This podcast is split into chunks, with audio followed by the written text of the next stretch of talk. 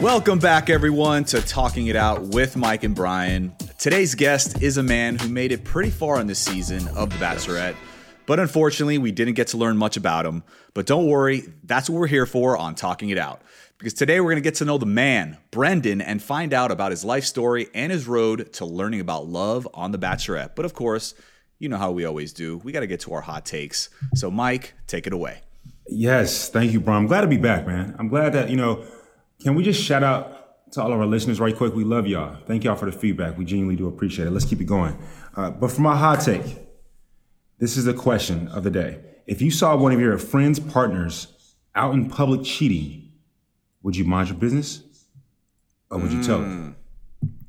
Wow. So this is funny because uh, I'm reading a book right now on a therapist guide to consensual non-monogamy. Right, not for me to do that, but for a therapist to uh, aid individuals that have that type of relationship. Right. Uh, with that being said, if I see that and I don't know the situation, I'm gonna tell. Like I gotta tell. I gotta tell. Like if it's if it's you and Rachel, I'm telling yo, I'm telling big sis. I'm telling big sis. I have to. Wait, would you tell Big Sis and you would tell me if it was the opposite? Yeah, hell yeah. Okay, okay, just- just I ain't making sure, I would, just I would probably, sure. I would probably. Rachel's gonna be mad. I would say this, but I would probably have more, more. I'll be more pissed off if I saw Rachel do it. I ain't going for it. That's terrible to say. It's, You expect less of me? no, it's just What's the society.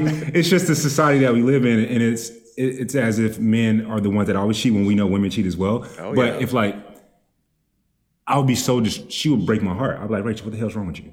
But yes, I would have to tell it. What about you? Okay, so I I need a lot of details on certain situations. Context is super important. So of, of course, but we don't have that. This just Wait, the question out. as is. I think you got to be very careful when it comes to situations like this. If you're the friend, like you have to think about all the scenarios before you decide to tell your friend that they're getting cheated on. First off, when it's a situation like that and a person gets caught cheating, like you got to believe that that person at that point they're outed. Like they're mm-hmm. capable of anything. So mm-hmm. they're desperate what could they do? Like, how many times have you heard of that scenario where the person who cheated flips it on the friend and then Yeah. they, you know, they tell their significant other that their friend is just jealous or they straight up lie that, you know, the friend tried hitting on them and they'll basically pin you against your friend. You know what I'm saying? Completely agree. There's a but there's a, a way that you do it, right? There's a, a word that I've been using a lot with my friend group, tact. T A C T. There's absolutely. tact that you must have in going about that. Excuse me. I was talking to a young lady this past week and she was saying that a person, excuse me, a person she was dating a guy, and this is when Facebook was like the main social media thing, and showing our age, right? and We grown and sexy, baby. Someone, damn right, say it again. and someone, Facebook messaged her saying, uh, from a private account, they had no followers, none of that, and they just said, uh, "Your boyfriend, whatever his name was, is cheating on you." And I thought that was very good tact to go about, and that gave her, you know, it puts a bug in her ear, and she had to go find out for herself to get proof of that, right? Because you have to get proof. I don't think you could just be willy nilly just believing everybody, because some people just are haters on your relationship. I do agree with you though. You can't just Rachel, Brian's cheating on you, right? You can't just say it like that because then Rachel has, you know, she loves you. You know, she's in love Yeah. with you. That's your that's your wife. Imagine the softest sheets you've ever felt. Now imagine them getting even softer over time. That's what you'll feel with Boll and Branch's organic cotton sheets. In a recent customer survey, 96% replied that Boll and Branch's sheets get softer with every wash. Start getting your best night's sleep in these sheets that get softer and softer for years to come. Try their sheets with a 30-night guarantee, plus 15% off your first order at bollandbranch.com code Odyssey. Exclusions apply. See site for details.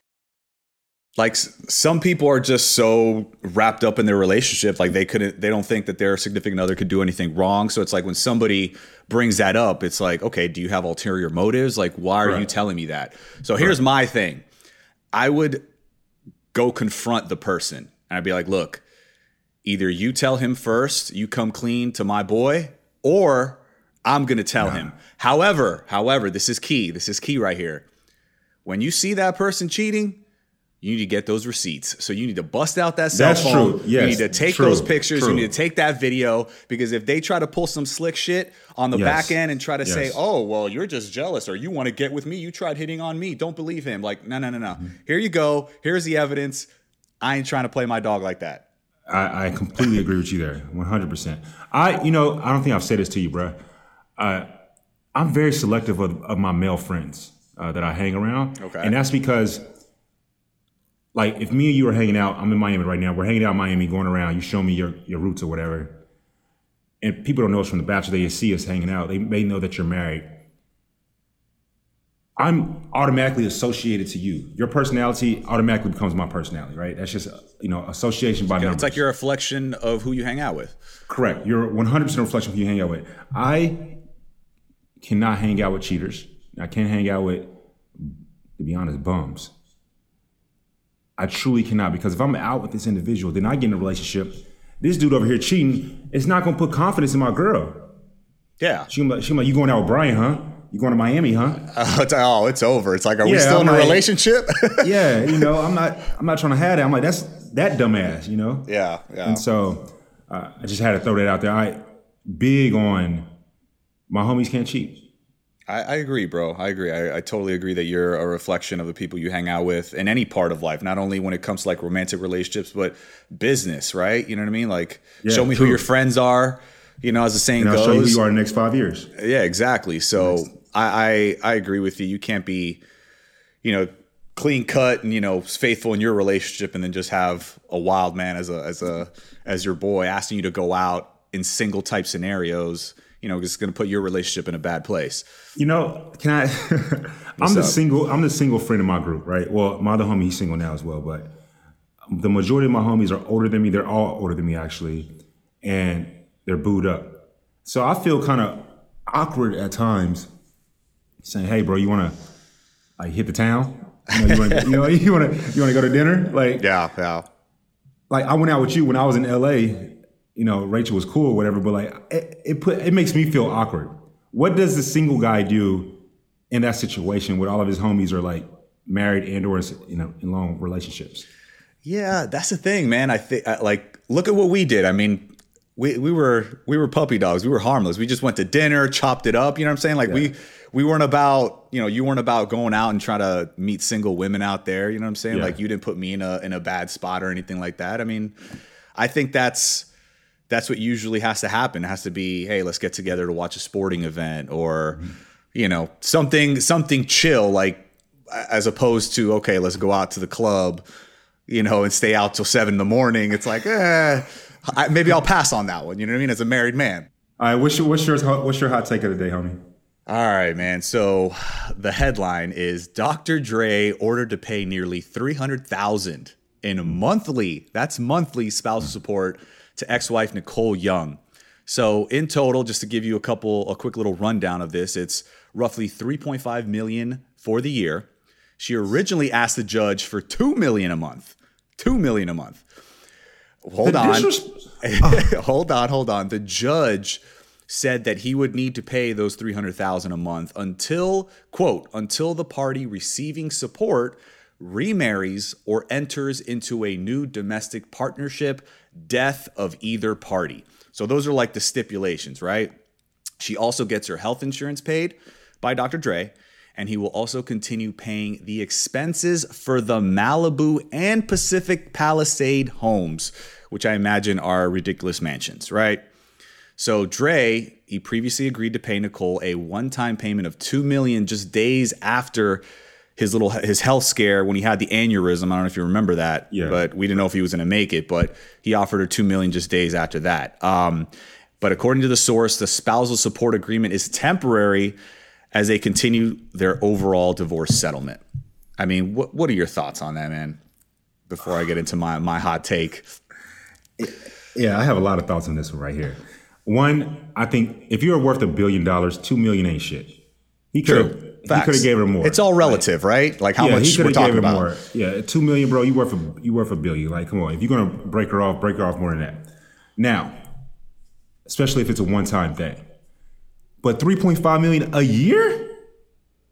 And I'm already an adult. I have no children that I'm taking care of. On top of that, I got to pay your health insurance. Where and, and you're basically paying the mortgage on and yeah, two and the mansions. mortgage on two different locations.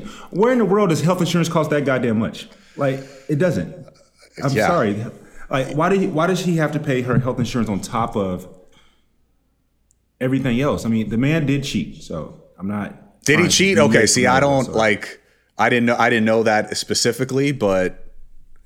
Well, I want to throw it out there so you know when people clap back, I'm like, yes, he did cheat, but damn, is cheating worth 3.5 million over the next? That's going to cost years? you extra, bruh. like yeah, like 3.5 million over the next 40 years. I just think that's a bit absurd.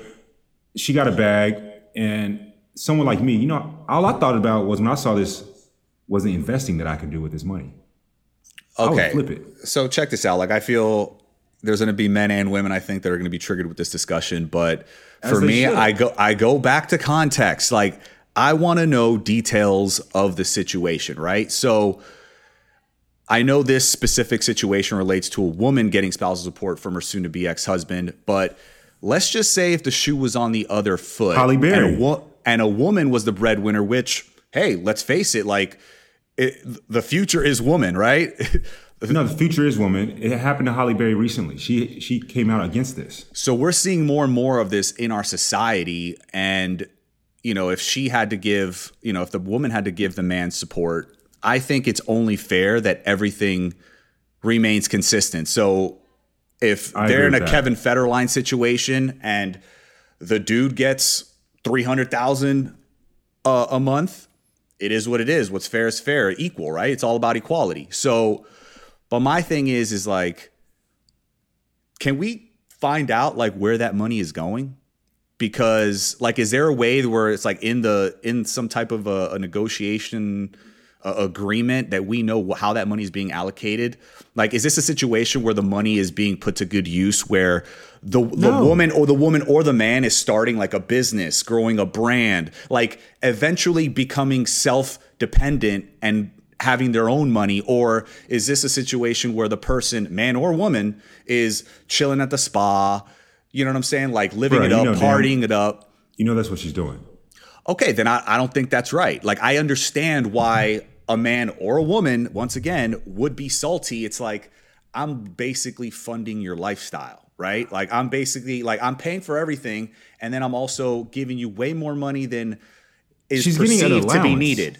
She's getting an allowance because I mean, if he's paying for two different houses, let's just say that's 10 million a year for everything the upkeep the maintenance all yeah. that the, the mortgage plus her health insurance let's say that's another 1 million a year plus 3.5 million a year that's yeah I, want someone to argue me on this no, listen. I really do. And think about it. Like, let's go back to what this judge said. Until the party receiving support remarries, so maybe she has a hot girl summer all day, every day, never remarries, right? And but the, at the same time, on the on the flip side, a dude could just be a fuck boy for the rest of his life, mm-hmm. and let's say uh, d- in a new domestic partnership. You, what does that's that so, that is so yeah. vague. It, it's incredibly ambiguous. Like they could be dating somebody and keep it casual in yeah. appearances, right? And then yeah. just be like, okay, we're together, but I still want to get this check. Let's not put this out in the public. And that's it. And they're getting 300K a, a month. So I just think it's very sketchy when it comes to that. And but here's the thing. Here's the thing. I know women are going to argue. Well, I raised his kids. Not necessarily saying this is the exact scenario for everybody, but things Correct. that women bring up. Correct. I, I I raised your kids. You know, blood, sweat, and tears. You had nothing before. You know, when we first got together, you were broke as shit, and now why all is the Drake line coming to my head? What? You know the Drake line, the Kobe Bryant Drake line. oh, the Rick Ross. Rick, oh, the Rick Ross. Ross yeah. Hey man, you wasn't with me shooting in the gym. You wasn't with me shooting in the gym. but here's the deal. Here's the deal. Like women could say, "Look, would Kobe, Kobe Bryant, rest in peace, yes, would he have been the man that he was, the basketball player that he, he would was. not if, have been. If it wasn't for Vanessa being in his corner every day, raising beautiful children, like taking Vanessa. care of the home, he needed, he needed her, right? So it made him Correct. a better man. So like that part, I understand. So here's my like my final take on this. Like at the end of the day, when there's that much money involved, like I think I read he was like worth uh, 820 million. it's like I think it should be negotiated a lump sum where the person receiving the money is set for life, right? It's like this is so much money, like this is generational money. Like let's say they came to an agreement on $10 million. I mean, he offered her two. Let's say they negotiate. Well, two was go- two was some BS. He was two, tripping two, with two. two, you know, Like he could- tripped like bro, like you pissed two million. but let's say like 10 to 20, which at the end of the day isn't a huge dent in that 820, right? Correct. So it's like, okay, miss or or man, you know, whoever gets the money, you have enough money to spend wisely. Like if you go ahead and blow all that money and then expect me to continue funding your life like 10 years from now, like that ain't happening. You know what I'm saying? Like that that's not the way it should go. Like you could do so much with that. I mean, bro, you you live in Texas. I mean, I hear I people. I hear people. I heard. I hear people in Houston are getting like mansions in Houston for dirt cheap. So I was just doing some math right quick because I wanted to know what it is, right? They're in their 50s. If she lives another 30 years, you know, God willing, that's roughly $105 million over 30 years. See, that's, That's, a. unnecessary. It's it's unnecessary. Yes.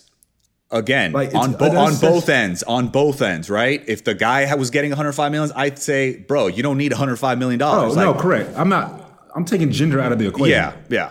Regardless, yeah, exactly, exactly. Like 105 million over 30 years, bro. That's no. I need your ass to work and go hustle and go and go sell some drink, some Beats by Dre. Correct. So it's like I would either give them a lump sum that is agreed upon, where it's like, listen, you have enough to start a whole new life and live lavishly if you want, or I'll give you the 300K a month, but how about we do it like on a sliding scale where it's like every so often you start getting less and less until it completely That's- runs out. Now I think that's how it should be. I think that because like obviously if I've been married to you for over 20, let's say they've been married 25 years or whatever, I do have some love for you. And if I'm worth 820 and you're, you know, you haven't worked in like 30 years, I do feel, even if we got a prenup, I do feel that since you haven't worked in that 20 years, you're not gonna get a job now. This Yeah. is your lifestyle. I should aid in that department, but also it should, like you just said, wane off. Yeah.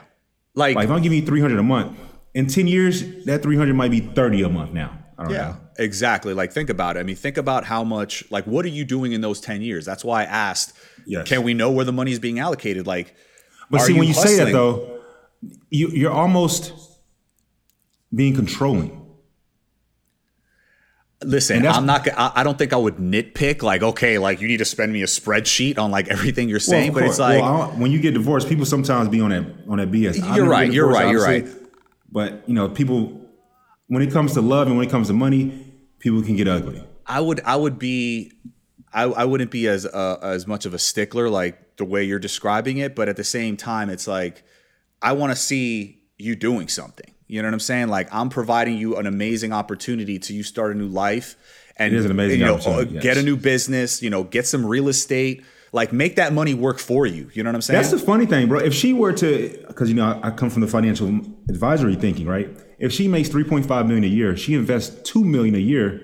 She's That's not going to need his money. That's it. like That's she won't even it. need it. That's like, it. Literally. But if like I'm simply, you know, funding, you know, brunches and for you to get with other dudes or vice versa, $100 her, salads. her funding, her funding you to get with, you know, be without with a, a thousand women, you know, in one year, then that ain't that ain't right. Brian, this is such a good topic because I mean it's genderless, right? For one, Right. Uh, we both know women is the future. Women is here and is going to be here to stay. And so, Brendan just came off of a wonderful season with Katie as a bachelorette. She's a strong, independent woman. I want Brendan's take on this.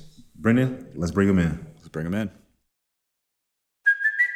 It's Kaley Cuoco for Priceline. Ready to go to your happy place for a happy price? Well, why didn't you say so? Just download the Priceline app right now and save up to 60% on hotels. So, whether it's Cousin Kevin's Kazoo concert in Kansas City, go Kevin, or Becky's Bachelorette Bash in Bermuda, you never have to miss a trip ever again. So, download the Priceline app today. Your savings are waiting.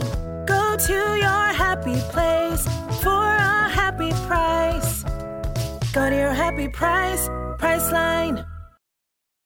Number one, I just want to say thank you for having me on, and you know, it's a it's a it's a pleasure, it's an honor, and it's great to meet you guys. So Absolutely. Uh, it's it's How great ha- to uh, meet you as well, man. You Yeah. went very far on the show, but we didn't get much time with you. You didn't get a lot of airtime on that. How did your three relationships end, and what did you learn from that? And what did you learn while being with Katie? Yeah, um, well, I mean, if I dive in deep with uh, my my past relationships, I've been through uh, three of them. Um, my first one was about four and a half years, and then my last two were both two years. Um, I've been single for about two years now, and um, I have nothing but respect for for the women I was with. Um, everything, no, nothing's ever really ended toxic. Nothing's en- ever ended bad. If I saw my ex in public, we'd be the first ones to say hello to each other. So nothing but respect. And you you have to go through breakups to really grow as a person, um, and and to find that person for you eventually. Um, you become a better person after each heartbreak. Um, I know what that is. I know what heartbreak is. You do. It's it's it's a journey within yourself um, when you when you go through those tough moments in life. But you know, it's in relationships you, you lose a best friend, and and I think that's the toughest thing. You you, you lose a family as well. Um, you you grow to love their parents, and uh, I think that's the biggest thing with heartbreak. It's not just a person, right? It's it's it's someone you love, but it's a best friend and a second family to you. So. Yeah. Um, nothing but love for for the people I've dated in the past. I grew as yeah. a person, and and I definitely helped them out in many ways too. I was there for them in through the darkest times, and they were there for me through through very tough times in my life. Um, you know, transitioning into uh, the Bachelorette, and you know, Katie being a very strong, independent woman. You know, I felt like we both had very similar personalities. Like you said, not too much was shown with with our time. Um, Why do you feel that? But I, I, I, I, I, you know what? It, it's weird because I did like I was very bold. You know, every time I handed her a drink, and then you know that's the funny thing around social media. It's like you know Brendan's Katie's personal bartender. you know I mean? and hey, hey, well, and that's that's one thing. You go to a bar. I mean, a woman wants to get a drink first, so it's like you know have her drink ready. She like she likes her whiskey, um, and I and I pulled her first a lot. I, I really did, and and that's one thing people thought I just I sat back and, and kicked it with the guys. I love the guys so much, but when it came down to cocktail parties, group dates, I I took them very seriously and I was all in with Katie. So we had some great conversations. I mean, there's there's a lot of stuff that wasn't aired, but I did like little cute little dates for her. You know, I, I did this little Canadian gift basket. You know, we got to a point we're talking about, you know, kind of getting to know, you know, her home in Seattle and if she's comfortable there, or could she see herself being in Canada and kind of vice versa. And I brought a Canadian gift basket with maple cookies, maple syrup, and uh, some Canadian beers. And we just kicked it on the couch. Um, nice and I said, you know what? Like relationships aren't just about obviously it's about connection, but just talking about feelings all the time, it does get emotionally draining through that yeah. whole experience. And I just said, you know what? This is what real life would be like us on the couch, kicking it, having some beers and having some snacks, and yeah. just kind of giving her a glimpse of what just normal life would be with me. But um, I'm not too sure about, you know, with, with the airtime and everything. But for for myself as an individual, you know, I don't need the TV show to define who I am I don't need to show the world what Katie and I have. Like I'm very content with. I, I know what we share, like deep down, like and then Katie knows like we had some good moments. I made her feel very special, and vice versa. And we had some great life talks together. And I listened to her life story, she listened to mine. And um, were you, you know, I, love Katie? Um, no, I, I, definitely wasn't falling in love. Um, it got to that point where you know I, I didn't have that time, and, and leading up to you know my departure even the week before that like i, I was so hungry for a one-on-one date and i yeah. didn't want to have the what ifs. That was my biggest worry. That was my biggest fear is the what ifs. Like you know i know for i'm a fun guy. I know if we go on that one-on-one date like i'm gonna kill it. We're gonna have a, the best time together. We're gonna have we're gonna laugh you know share intimate moments. I, I was very confident with that but um yeah I, I wasn't falling in love. But um I, I know deep down you know we we shared some good memories together and uh, you know we, we did have a really good connection yeah, I I I love that you say that because I remember on my season there was a gentleman, one of my dear friends, Matt Munson. I mean, nobody got to know him as much, but for whatever reason, you saw like Rachel bawling, you know, when he left, and it was a situation where like you don't get to see those behind the scene moments where you guys are connecting. So I, I totally trust you when you say that you guys had you know some some deep moments that that brought you together and there was a reason why you were on there so long and i love how bold you were at the end, right? You didn't get that one on one date. You got on another group date. And going into hometowns, you're like, it basically came to a head. You're like, listen, I can't go into hometowns coming off a group date. You needed that one on one time. And you yeah. approached her with that. And I think that was the best thing you could have done. You know what I mean? Like, let's nip it in the bud right now. Unfortunately, she did send you home right there, but you knew rather than investing more feelings, going on another group date and, you know, shelling out your feelings even more. And it's like uh, uh, basically waiting on the inevitable to happen. You know what I mean? Yeah, yeah, and, and and that's my that was my biggest thing is that you know I have nothing but respect for Katie. I have nothing but respect for the guys that were there, the six other guys, and I'm like, I, I told the guys straight up. I said, boys, listen, like I respect you guys so much. You know, why am I still here? Like, especially getting the last rose at the last rose ceremony. You know, some great guys went home. You know, Aaron, yeah. James, Hunter, and Trey, like guys that had more time, and and that you know that week the the group day cocktail party got cut short because Katie was feeling sick. Hmm. She cut the uh, the rose ceremony cocktail party. She, you know, we didn't do that, and I was I, I was prepared to go home. Like I wrote notes that night to a couple guys saying like thank you for everything. I wrote a note to the guys just to let them know, you know, I love you guys and thank you for this amazing experience. I was prepared to go home. I was trying to get in that mindset because I knew, you know, and my name gets called and it was, it was a roller coaster full of emotions. You know, I was super shocked, you know, super excited that I'm still there. So when I got that last rose under those circumstances, I knew I was a shoe in for a one on one. I said, there's no doubt. And, and when she, when Katie gave me that rose, I, I whispered to her, I said, we'll make up for lost time. And, you know, I, I just, I'm like, if I'm still here after losing time this week, there must be a reason. And, and that's why I was so confident and also nervous for, for that for that group day card. Uh, I was very nervous for it, but um, I think that's the biggest thing. Katie's looking for a fiance. She's looking for a husband. If if I can remove myself from that scenario, that's and because it's not fair for me to be there, but it's also not fair for Katie just uh, to kind of have me around as well. I want her to find her person and invest more time with those guys. And, and being on that group date fun group date, funny laughter, I, I would have probably brought some bad energy there. And I didn't want to do that as well. So I decided to just get up and, and like you said, nip it in the bud and, and move forward, you know, so.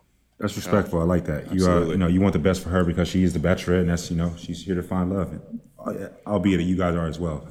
When you do have time with Katie and, and you, you hang out with her at cocktail parties and you have your, your time with her, you walk out you know you share you share you know you, you share a beautiful intimate moment you kiss and you talk about you know you you know each week you, you get deeper and deeper and deeper and you peel back those layers. So whenever every time i walked out and the guys would be like oh like how was it? I'm like man i'm on top of the world. It, it's it was incredible. Like i feel like i'm i have the best connection here. Yeah. so then you sit down and you're on the couch talking to the guys and then you know another guy will walk out and it's like how was he He's like man it was unbelievable so the, the, the tough thing about being on the Bachelorette is you only know your connection with Katie. You don't know any other guy's connection, but you feel like you're in the lead every single day. So it's it does play tricks on your mind a little bit, and, and it's you got to be mentally strong, and and that's why I think it's so um, mentally draining for anyone who goes through this this whole experience. Definitely so. Uh, well, man, we got we got that from the, the Bachelorette. We understand that aspect, but we never got more of who you are. I know that you're a firefighter, uh, and I know you grew up in Canada. How was life growing up for you back home? Yeah, uh, life was good, man. Um, it's it's kind of not not a love hate, but it, it, was very untraditional. You know, kind of the family upbringing. Is sometimes I get confused talking about my my my own family, but you know, to to really dive in, my my family is is fairly small. Everyone's kind of back home in Europe, but um, you know, I have my mom and dad who, you know, were my best friends. They they immigrated to Canada, you know, when they're about ten or eleven. So shout from, out to my grandparents. Where? From where? Um, my mom was from Poland, and my dad's from Czech Republic, and uh, so you know, grew, uh, they, you know, they came to Toronto when they were young. Um, so I grew up, born and raised in Toronto, Ontario, and um, you know, we grew up in. Uh, you know a, a, a nice family home, good neighborhood. Um, my parents were my parents were never married, um, and they separated when I was about three. My dad moved out, all this stuff. Um, I also have two siblings, and this this is the part that that confused me a little bit too. And it, and it's actually a big insecurity, and I'll, and I'll explain why after. But so I have I have two siblings. My brother Ryan, he's 31, and my sister Nicole, who's 40, uh, who's 40, but they're both yeah, they're my they're my half siblings. And but we on your are, dad's side or your mom's side? Say same mom, different dad. But same we so we grew up in, in the same household. Uh, my sister, um, who's also mixed, um, she got a she got married at 21 or maybe she had a she was having a kid what, what, what, i don't know kid or, or marriage, one of those things. So she decided to move out, and she was a huge role model in my life. I mean, at that we're 15 years apart. She was kind of like a second mom to me as well. So when she moved moved out, that was very hard on me, even though I was young. And then my brother decided in, I think when he was about 14 or 15, he was he's moving out to his dad's uh, outside the city of Toronto. Uh, so I was kind of stuck with kind of no more siblings and going home to home. So, um, but my parents, you know, my parents got like get along very well. We, we, you know, there was a lot of ups and downs growing up too, and going home to home. That was tough. What do you mean going home part. to home? Uh, just like my dad moved out, you know, like he's, you know, they were, uh, my dad okay. got his own place. And okay. so, yeah, I was okay. just kind of having, you know, kind of going home to home. I think one big thing, you know, not really having like a family dynamic of like eating at the dinner table, like the little things. Every year for Christmas, we would all come together and and and do that. But um, I'm not really used to the whole family dynamic, and then maybe that's why I've always leaned towards relationships and finding love because I don't really want, you know, what I went through for my family one day. I just want it to be like a close knit traditional family. Um, but you know, kind of going back with with my siblings, we are so close I, I've, I never look at them. I never say they're my half siblings at all. Um, when we go out, it's sort of, you know, people, oh, this is my brother. It's like, oh, like some people are like, oh, I've never met him before. I see him on, you know, your Instagram or whatever. But, you know, like, are you, do you have the same mom, different dad? And, and that's something that kind of bothers me because like we're, we all, we, we are so close, probably closer than like some actual biological siblings. One of those things too. And even going out like with my sister, it's like, this is my brother, but my sister's mixed. She's half Jamaican, half Polish um, one of the smartest women in the world. Uh, she can speak Polish. She's bilingual French. Like she's it's, it's insane. And uh, and then we have to explain ourselves again. So that's kind of like an insecurity for me. It's usually it's like oh these are my this is my brother and, and sister. But then people always have questions about like our family life because it, it is kind of dysfunctional. But like I love it. I wouldn't change for the world. But we are so close. Um, but yeah, sort of. I had a great upbringing. I played hockey. My you know my, my dad's my best friend. He was at every game.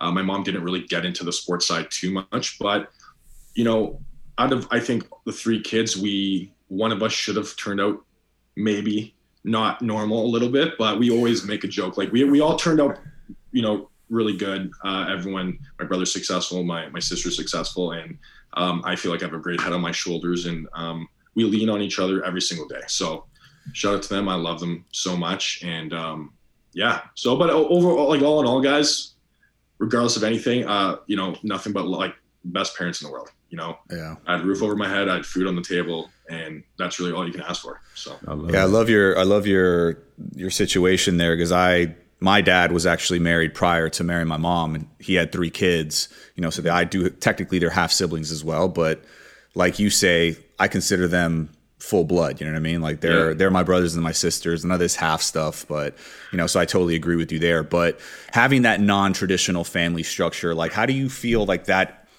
influenced you when it came to relationships with women? Yeah, I, I, I do, and, and this is kind of an ongoing thing, um, Brian. With it's a good question, but it is an ongoing thing. I continue to learn. I always want to learn each and every day about myself and why I am the, the way I am. Um, you know, I, I went through times too uh, you know, kind of tough times, just kind of looking back and maybe putting blame on, you know, like why aren't my siblings my full siblings? And you know, like I would ask my mom, like, well, you know, it was it's kind of tough because I get questions and it's hard on me. But I, have always I've always what looked questions at. Do you get?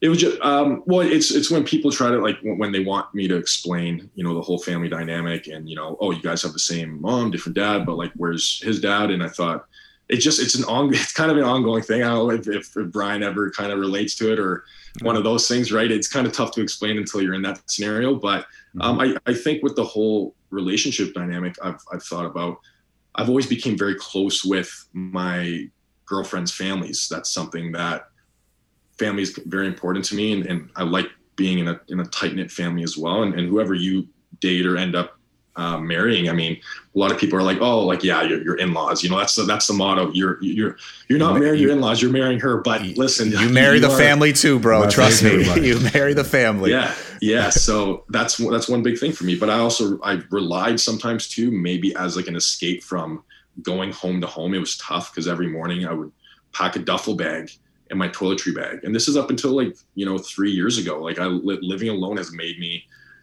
Um, just understand, you know, a lot. So I, I would wake up, pack a duffel bag, go to work. I didn't know where I was going to sleep. Maybe I would go to my dad's, maybe I would go to my mom's, depending on, you know, like the scenario at home. Um, maybe I'd go to my brother's and stay on the couch. Like it's one of those, it was weird, right? So Yeah, Brendan, I want, I want to unravel that. I'm confused a bit. You said you would just like live out of your duffel bag, basically. Talk to me more about that, man. Like, were you yeah, were you like being pulled in multiple different directions? You you just kind of want that one unit, but you don't have the one unit. So I want to know more about that. yeah. Yeah, I, I never had a, I never had my own space. Um, let's put it in that perspective. I would, I would have my clothes at my mom's because she was amazing at doing laundry. And you know, typically, tip, tip, listen, typical, typical uh, European women, they, they know how to do laundry. So uh, she's just a, she's just you know she's best cook. You know, knew how to do laundry. So I kept all my clothes at my mom's. Then I would go to my dad's lot because playing hockey, playing sports. Um, I would stay at my dad's quite a bit, but they, they we, I, I never had a schedule because my parents did get along, which I'm very fortunate for. Um, so I never had a schedule of like where to be. So it's really what I wanted to do. Um, so I would just pack up, you know, I'd go to work. I'd be like, Hey, I'm, I'm packing a bag today, leave it in the car. And you never know where you're going to end up. It's one of those things. But that, that was really, that was normal for me. So when, when I, when at the time when people were like, Oh, like where you living? I'm like, Oh, I'm kind of, you know, between moms, dads, you know, I'm to figure it out tonight. Like, I don't know where I'm, where, where I'm to stay, but I'm, I'm to have a roof over my head. So people would kind of feel bad. I'm like, no, this is like completely normal. Cause I grew up going home to home uh, between places. So, but now looking back and actually living alone, sometimes guys, I just come here and I, I'm not really a big TV guy, but I put on some music, have a glass of wine, and I just sit here. And I'm just like, this is so nice to come home to an actual place with Preaching my to the clothes choir. and- You need My- that, bro. You need that. my, my place like because because I, ne- I never had a routine either like I- i'm just go i'm always go go go and that's my personality i don't like to waste time I like waking up in the morning early and starting the day man like life's short i just want to Well- you know i don't want to waste time You're You you're know a what I mean? firefighter, right? Yeah so fully certified i actually prior to the show i had um, i was in like a very deep uh, interview process um, with with the fire department. I had to kind of turn that down but i'm waiting in the fall now to uh, go through that pro- that that whole interview hiring. Uh, again it, it is tough to get in but um, in the fall i'm, I'm going to be put in a in a new recruit class. Uh, but i'm fully certified. Nice. I, I went to uh, semi so I kind of yeah, se- they call it semi-military academy at Texas A&M. It's a massive uh, training ground, and it is the most intense training you'll you'll ever do. I, I mean, I'm surprised I survived. I had days out, I was crying. I was like, oh wow, I was just yeah, like it was just you, you you're mentally drained. You're studying. You're doing exams on the daily. You're going into burned buildings. You're doing confined space rescue. Um, mentally draining, right? So, um, but yeah, that, that's that's my passion and, and that's my goal. I, I do want to be a full time frontline worker and, and and be there for my community, my city, and then for the people. Well, Love that. respect to you, man. I mean, that's you know you putting your life on the line for people on a daily basis. That that's very commendable. So Thank you, kudos, kudos Appreciate to you. you guys. Um, going back to the, you know, you say you grew up in a non-traditional family structure. Before what what it sounds like, there was a lot of love, you know, in your family. But how did you did you look elsewhere when it came to learning about relationships and love, like in that romantic setting? Like, did you look at you know friends, movies, family, anything like that? Yeah, right. That- yeah, that, that's a great question too. Because I, you know, my, my sister, you know, she she got married um, at a young age, and, and she has three great kids. And I don't really know where I looked at it. I, I just felt like I think the, the the most important thing in any relationship, and I kind of go back on family too. I always put two and two together. But unconditional love is like the biggest thing in life. So you know, when you know I, I've had some arguments with my mom and dad times where I'm like, I never want to talk to you again. You know, I see I'm running away from home. I'm doing all this stuff. How much does that your parents' dynamic weigh on you? Um, now it, it honestly going through the bachelorette experience. I mean, like I, because it was it was a journey within myself. So I started dissecting a lot of things, but um, it, it's mostly I, I- I just you know oh I mean, even the relationships I was in, Mike, they had like perfect traditional families. You know, like ate dinner at the tables. So was that kind of like a replacement for you, Yeah, like yeah, to substitute yeah. your family for their family? thousand percent and, and and not just a replacement but like it, it was comforting it was nice and like having like you know, I remember once um, in this one relationship, they're like, "Hey, uh, Brendan, uh, just set the table," and I'm like, "Okay, so obviously a plate and this." They're like, "Well, napkin, like we need these napkins, and like you need to, um, you need to set it this way," and I've never done that before. So in your also- household, it's more so come home and like just chill by yourself, or like when you're at your mom's, it's just Yeah. Just eat. Like- hey, d- eat. Hey, you want to eat on the couch tonight? You, you want to, Cool. you know, eat in your room. Okay. Eat, you know, just lounge out, like eat on the floor. Cool. Like it was, it was simple and it's laid back. I mean, like there's nothing wrong with that. That's just the way. That's all I know. But do go, you know, being in these relationships, it, you know, us and I and I eat with my fork in my right hand and, and my knife in my left hand, yeah. and I- I- and they would say, "Oh, you're you're eating, you're I don't eating the do that. goofy way."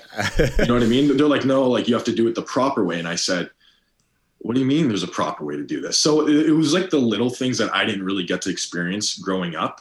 Um, and, and it, it was comforting. Like, like Brian said, it, it, it was comforting. It was, it was, it was different, but it's like, I like this, like, this is, this is nice. And like a family at one table eating, talking about the day, I was like, this is cool, you know? So it was kind of like a replacement and, and it was, it, it made me happy in those moments for sure.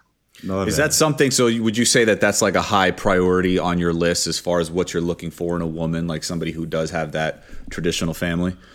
Yeah, I mean, um, like you know, I, I believe everyone everyone has a story, so I, I don't want them to. I don't need to be with someone who, who grew up in that setting, but I, I do want uh, when I have a family of my own, I I, I do want to like sit down at the dinner table and like kick it. You know, we don't have to wear dress clothes and, and have all these pretty fancy napkins, but I mean, like, let's sit down, talk about the day, and like have some drinks, put some music on, but like let's all be together in one room. Like, I think it's a cool thing because it, it, it is going home to home, and there's I don't have my siblings. I'm just going home to mom. I'm going home to dad, and there's nobody else. So it, it was a little bit lonely too, um, I would say. But I mean, I was I was loved. I never felt not loved.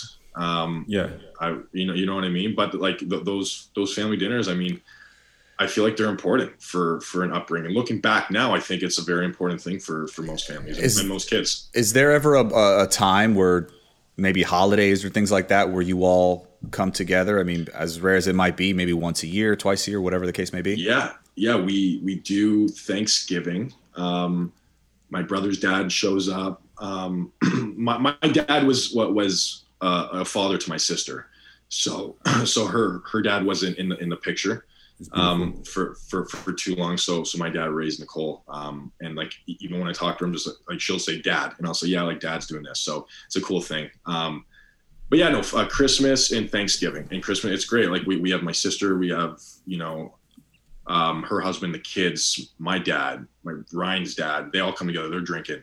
My So, mom, okay. my, my grandmother, right? So we, we do have that once a year, and like we we always look forward to it, man. Like it's it's Yeah. such a cool thing, and like but you have to wait the whole year for it. But with COVID, it's been a tough thing, right? But like the last couple of years, like it's been a tough thing to, you know, especially when we want my grand, we want our grandmother there and grandfather. Like you know, we it's been a tough uh, pandemic to to go through that because we look forward to that every year, but we we, we couldn't have that. So Talking about the pandemic and the things that took place in 2020, is your brother uh, half Jamaican as well, or no, no, he's uh he's not. He's Italian and Polish. Italian Polish? Okay. Uh, so, Yeah. Brendan, what you know, with your sister, your older sister, you know, you said you guys are the closest thing ever.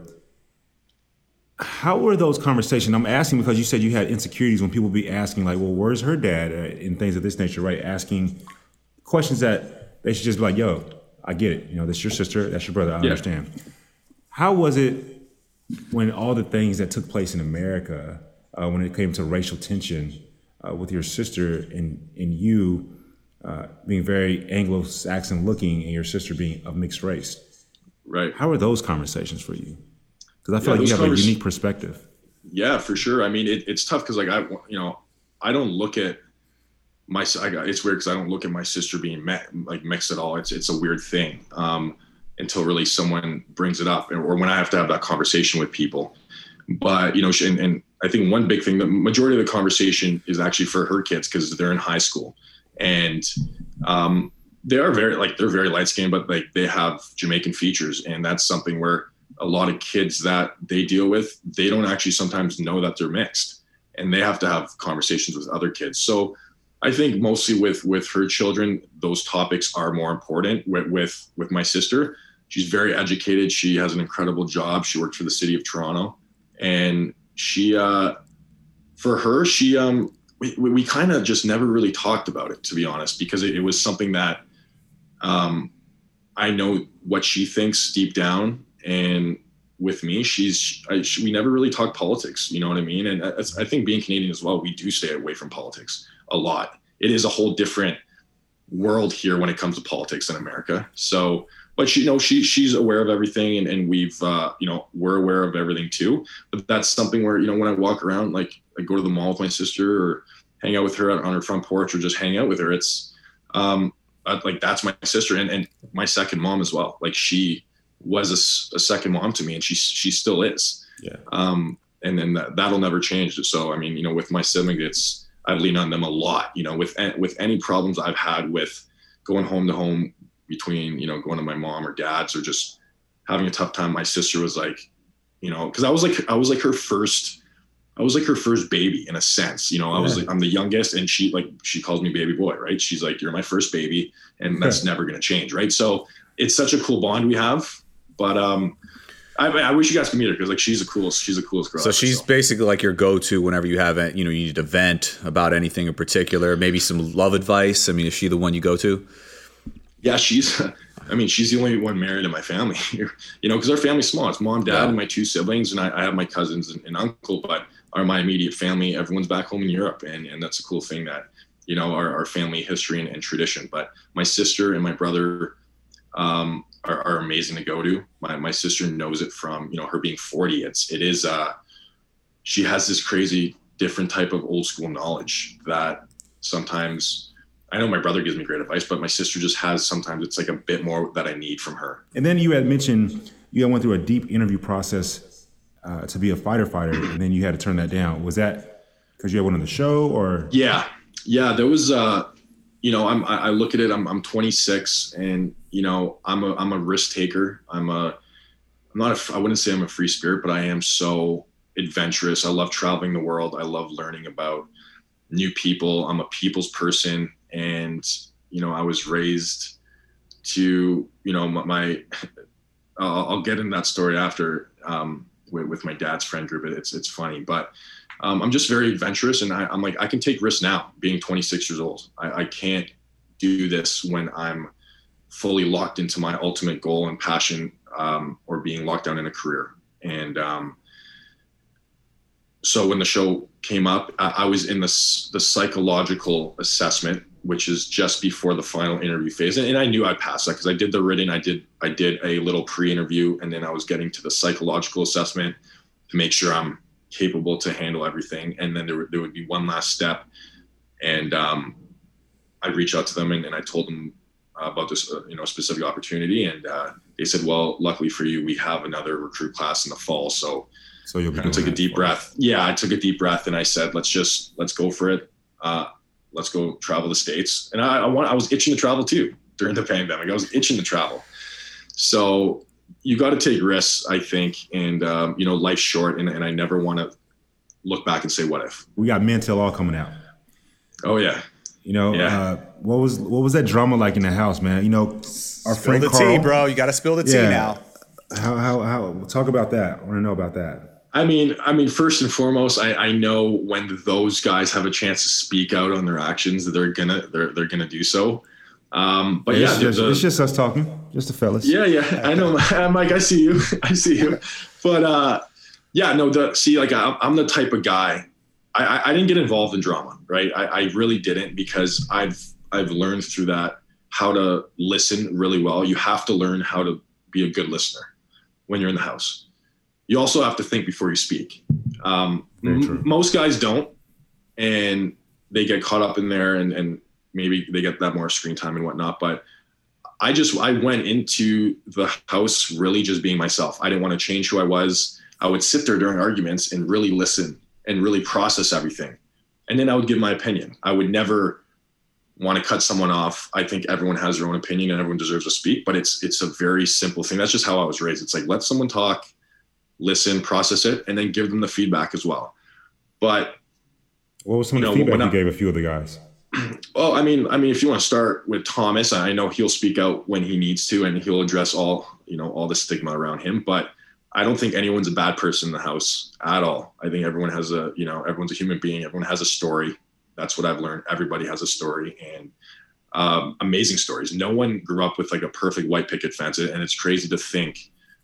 You know, we walk past so many people a day in our everyday lives, hundreds, maybe thousands, and we don't even ask someone how their day is going. It's crazy. Correct. And so a feedback you, you join, you know, so with Thomas, he was he was getting more attacked in the house, you know. Um, but I had many conversations with him about his behavior and how to actually change that. Instead of me attacking him, I talked to him as a man and just said, "Hey, man, by the way, you're not a bad dude, but you, sh- you know, there's a lot of people."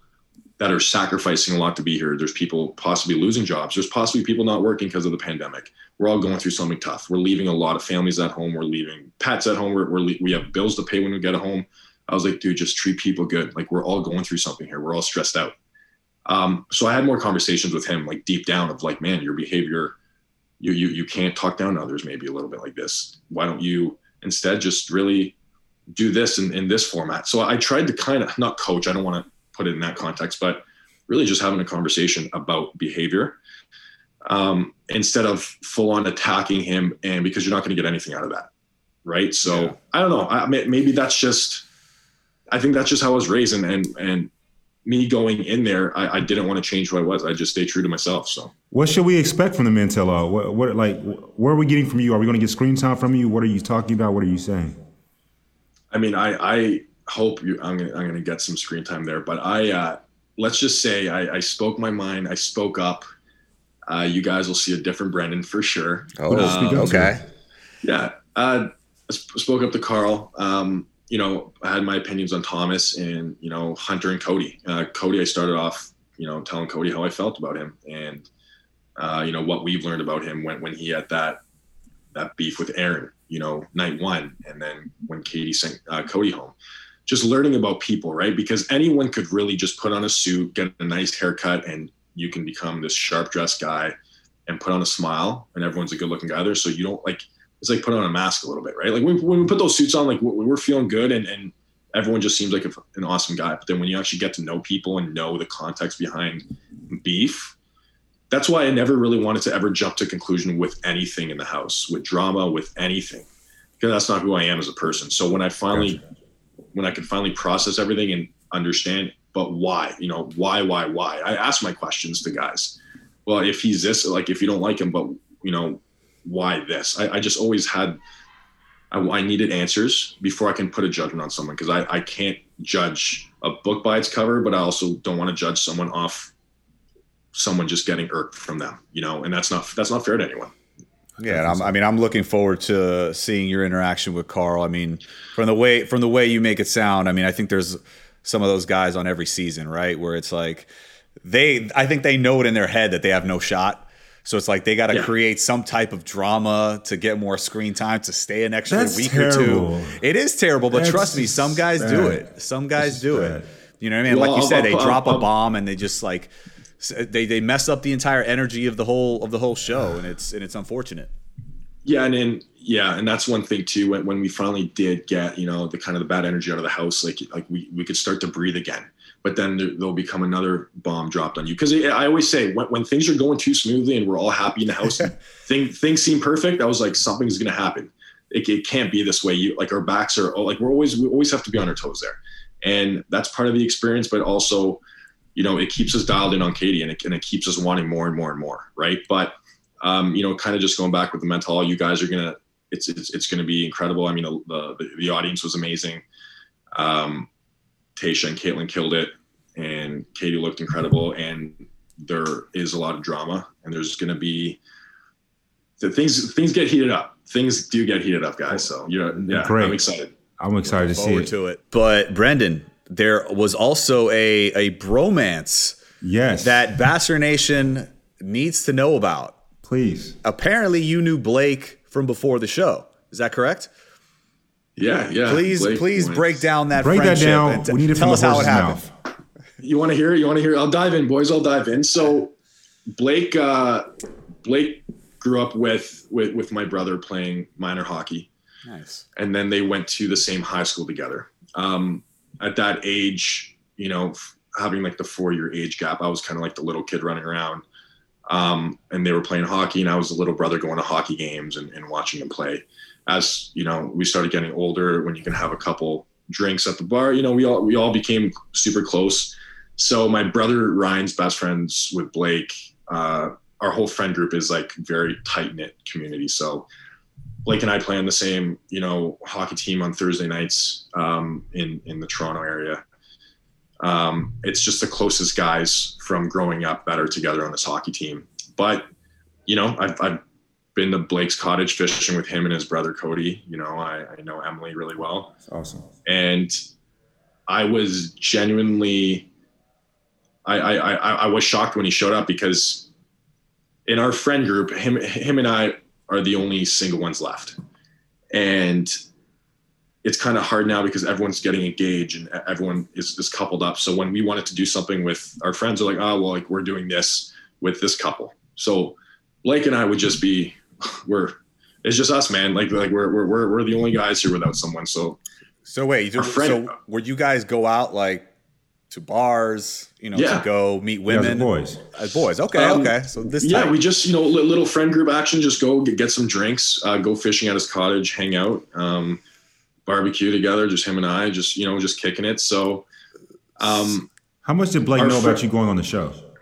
Oh, he, he he knew. He knew. I mean, I was I was with Blake two weeks before I flew out to New Mexico, and and and, and the reason why that, you know, we it's weird just that we're on back to back seasons, but our our whole friend group said if there's anyone that could like find love on a reality show and actually do this experience, it's like literally Brendan and Blake, right? So Blake went through his season. I was full. That's the only season I ever watched, um, just to support him, obviously so yeah, I was with I was with Blake two weeks before I flew out. I remember FaceTiming him at the airport, and I'm like, "Hey man," he's like, "All right, buddy, well you're in it now. Good luck, good luck." And I'm like, "All right, buddy, like I'll see you when I'm home." So wait, So, what? wait, yeah, I'm like, Talk to me you. about that dynamic. Like, so wait, you guys are literally competing for the same woman. Like, I don't know if that ever happened off the show, but you know, usually two boys like, all right, you know, you you connect more with her, I connect more with her, and you guys go Yeah, your separate yeah. ways. But now you're competing against the same woman. Like, did that Yeah. affect your friendship in any way? No, no, I, I well when Tayshia walked in, she said, you know, journeys are gonna change, and, and I started, I, I literally started trying to connect dots, and I'm like, I look over to James on the couch, I'm like, dude, it's Blake. Like it's, I'm 99.9% sure it's Blake. How? Okay, so talk about that. You were 99 percent, nine percent sure it was Blake. You guys are great friends. You guys are homies. You FaceTime while you were like about to hit up New Mexico. Yeah. You knew? Did you know Katie was gonna be the Bachelorette? So our sources, I mean, nothing was confirmed by ABC, But but, you we- kind of I, I, I, I had a- honestly, with all this stuff going on in the news, like I had a very, I was, we were ninety-seven percent sure. Like Fair. we, we knew she was going to be the Bachelorette until it got confirmed. And obviously, when when it was, and we watched um, after the final rose, that's when you know we kind of took a deep breath. You know what I mean? So Okay, so you guys knew that for the most part, like a good chance that uh, Katie was going to be the Bachelorette.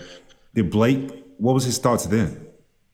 Like he was like, "Yo, So- that's my wifey right there." Like, what? Like she? Like what was that? Yeah so i you know when, when blake was addressing the guys you know i i, I was very vocal because i felt like i had to protect blake coming in No, I'm talking about when it was just you two back home in Canada. Oh, back home in Canada, uh, Blake's yeah. Before I was even uh, in the final casting stage, like Blake spoke very highly of Katie. He was very interested. He really liked her. I mean, there was all those memes going around on inter- Instagram about Blake and Katie being perfect for each other. And Blake's like, "Yeah, man, like I really like this girl. I I just I want to meet her." Um, so he But he was trying to help you get on the show.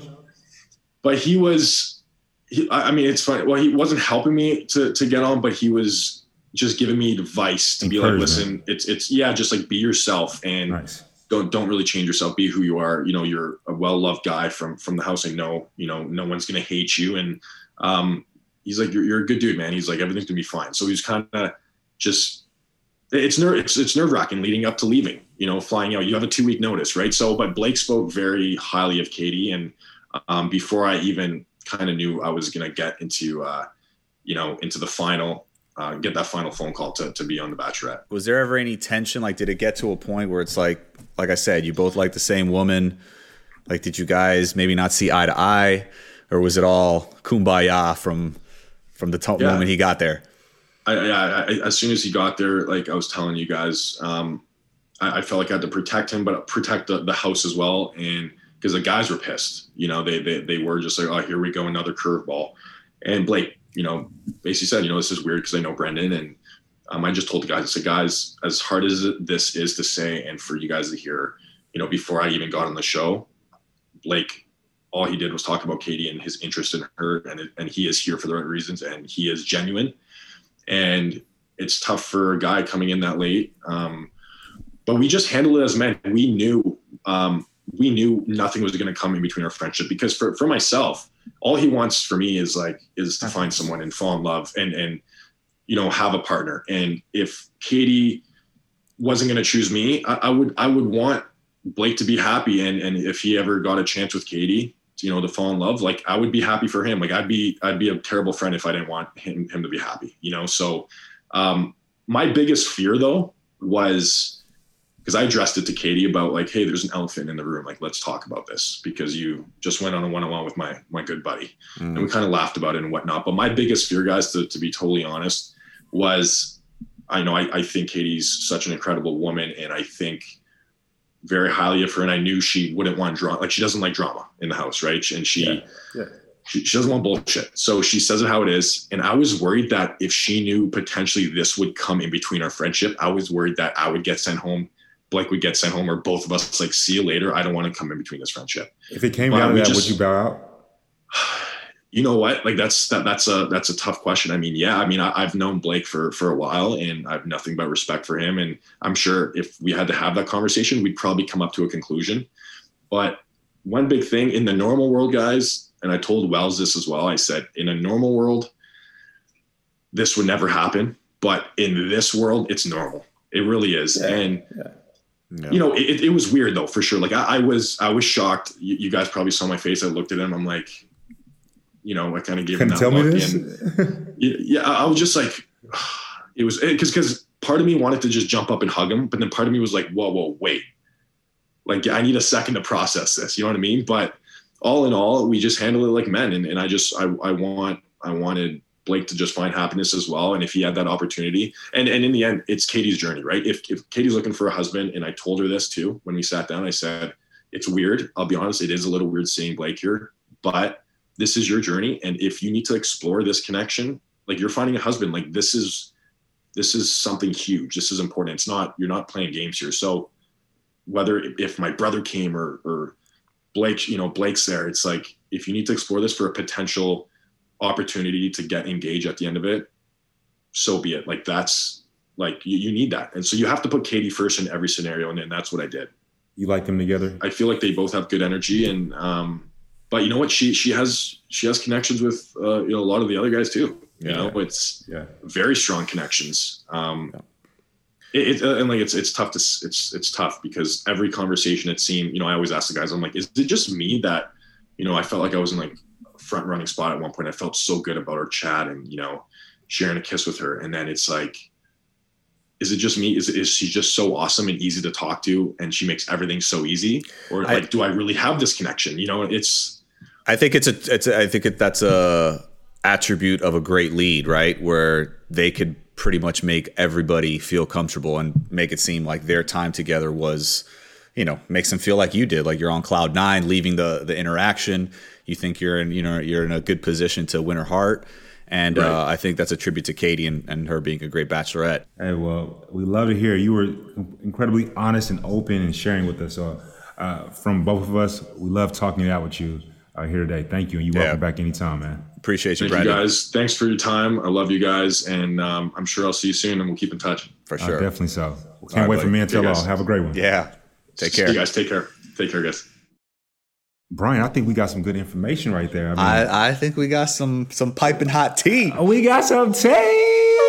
uh, I love Brendan was open. We had to like, you know, I, was loved how you pushed him, bro. I, I felt I like I had to push him. I was so I don't- confused. Did that tequila get to you a little bit? You were like, no, he he Brendan is a very good politician. So I was like, no, I gotta, I gotta cut to the to the you, need, cheese. You need to sift through all the Yeah, I, I had the to get right to he's He- giving me.